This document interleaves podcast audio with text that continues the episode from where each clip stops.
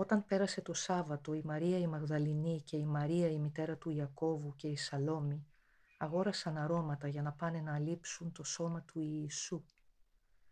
Ήρθαν στο μνήμα πολύ πρωί την επομένη του Σαββάτου, μόλις ανέτειλε ο ήλιος, και έλεγαν μεταξύ τους «Ποιος θα μας κυλήσει την πέτρα από την είσοδο του μνήματος, γιατί ήταν πάρα πολύ μεγάλη». Μόλις όμως κοίταξαν προς τα εκεί, παρατήρησαν ότι η πέτρα είχε κυλήσει από τον τόπο της. Μόλις μπήκαν στο μνήμα, είδαν ένα νεαρό με λευκή στολή να κάθεται στα δεξιά και τρόμαξαν. Αυτός όμως τους είπε «Μην τρομάζετε, ψάχνετε για τον Ιησού από την Ναζαρέτ, το σταυρωμένο. Αναστήθηκε, δεν είναι εδώ. Να και το μέρος όπου τον είχαν βάλει. Πηγαίνετε τώρα και πείτε στους μαθητές του και στον Πέτρο. Πηγαίνει πριν από σας στη Γαλιλαία και σας περιμένει. Εκεί θα τον δείτε όπως σας το είπε. Οι γυναίκες βγήκαν και έφυγαν από το μνήμα γεμάτες τρόμο και δέος.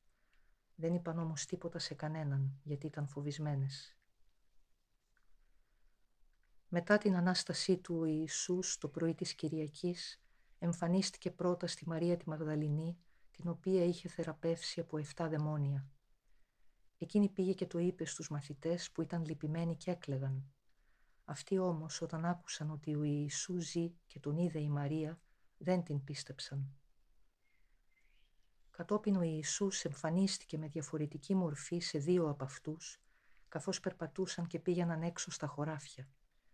Εκείνοι πήγαν και τα διηγήθηκαν στους υπόλοιπους, αλλά ούτε κι αυτούς τους πίστεψαν. Τέλος ο Ιησούς εμφανίστηκε στους έντεκα μαθητές καθώς έτρωγαν και τους επέπληξε γιατί αμφέβαλαν και επέμεναν να μην πιστεύουν αυτούς που τον είδαν αναστημένο.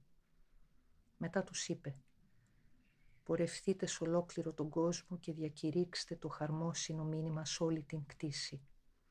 Όποιος πιστέψει και βαφτιστεί θα σωθεί. Όποιος δεν πιστέψει θα καταδικαστεί. Να και τα θαύματα που θα κάνουν όποιοι πιστέψουν.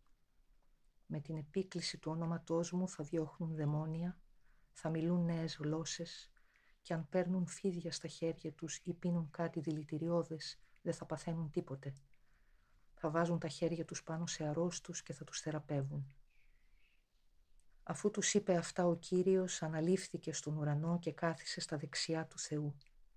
Οι μαθητές τότε έφυγαν και έφεραν το χριστιανικό μήνυμα παντού και ο Κύριος συνεργούσε μαζί τους και επιβεβαίωνε το κήρυγμά τους με τα θαύματα που το συνόδευαν. Αμήν.